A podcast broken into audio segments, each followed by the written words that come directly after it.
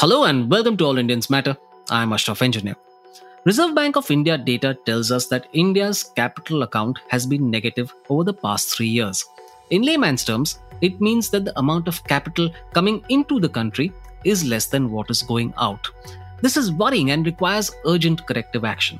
Why? Because the flight of capital makes India poorer, and it means that there is less for critical spending on things like schools and infrastructure. Indians matter. The sell off by foreign institutional investors or FIIs from the stock markets this year has affected economic sentiment deeply. In 2022, foreign investors have pulled out rupees 1.5 lakh crore from Indian markets across stocks, debt, and hybrid assets. This sell off is an aggressive one. FIIs are the largest investors in emerging markets and have access to vast volumes of capital. A sell off by them is seen as indicative of the economy's overall state, the lack of confidence in it, and it scares other investors. There has been some steadying of the ship by domestic institutional investors like insurance companies and mutual pension and provident funds, but even those systematic investment plan, better known as SIP inflows, fell in April the risk appetite just isn't what it used to be. One of the primary reasons for FIIs pulling out their money has been the US Federal Reserve raising interest rates to control inflation caused by supply chain disruptions due to the Russian invasion of Ukraine, the lingering effects of COVID 19, and the resultant slowdown.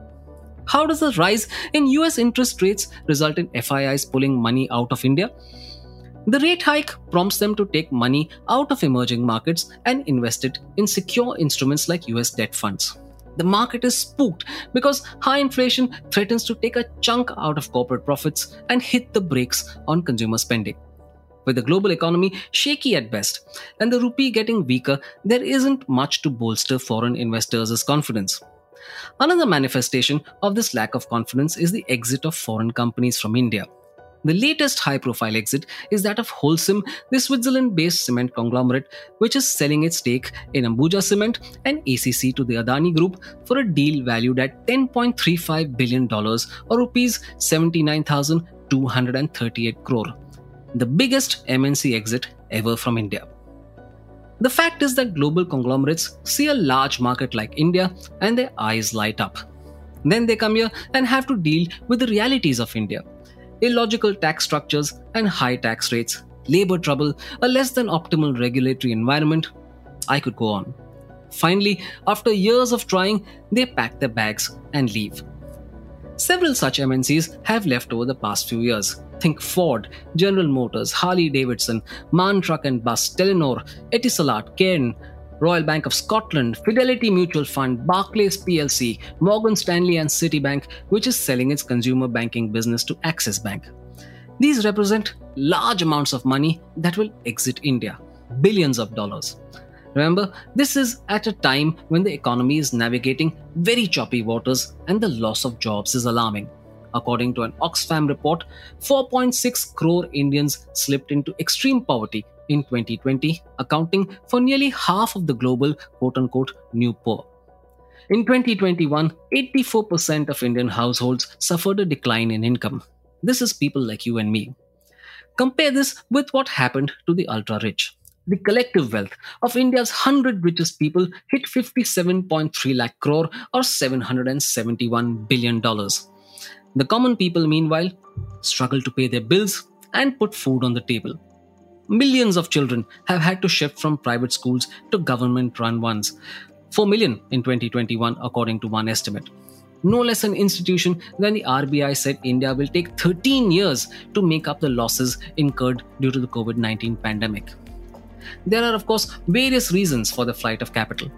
An article in the Journal of Indian Association of Social Science Institutions cites corruption, which raises the cost of doing business and the increase in government debt. The latter means that when the government borrows more money, interest rates rise for everyone seeking debt to start or finance their own businesses. If India's economy is not competitive, capital will look for a home elsewhere. There is also the critical issue of social conflict, which is on the rise in an India ruled by the Bharatiya Janata Party, which believes in the Hindu Rashtra and under whose rule attacks on minorities, lower castes, and other vulnerable groups have increased. Today, the social atmosphere is deterring many foreign investors. Is this coming together of various reasons that should worry all of us and which has led to the flight of capital from India? As I said, the same amount could have been invested in new plants, on infrastructure projects, or in setting up schools or colleges, thereby creating more employment, opportunities, and growth.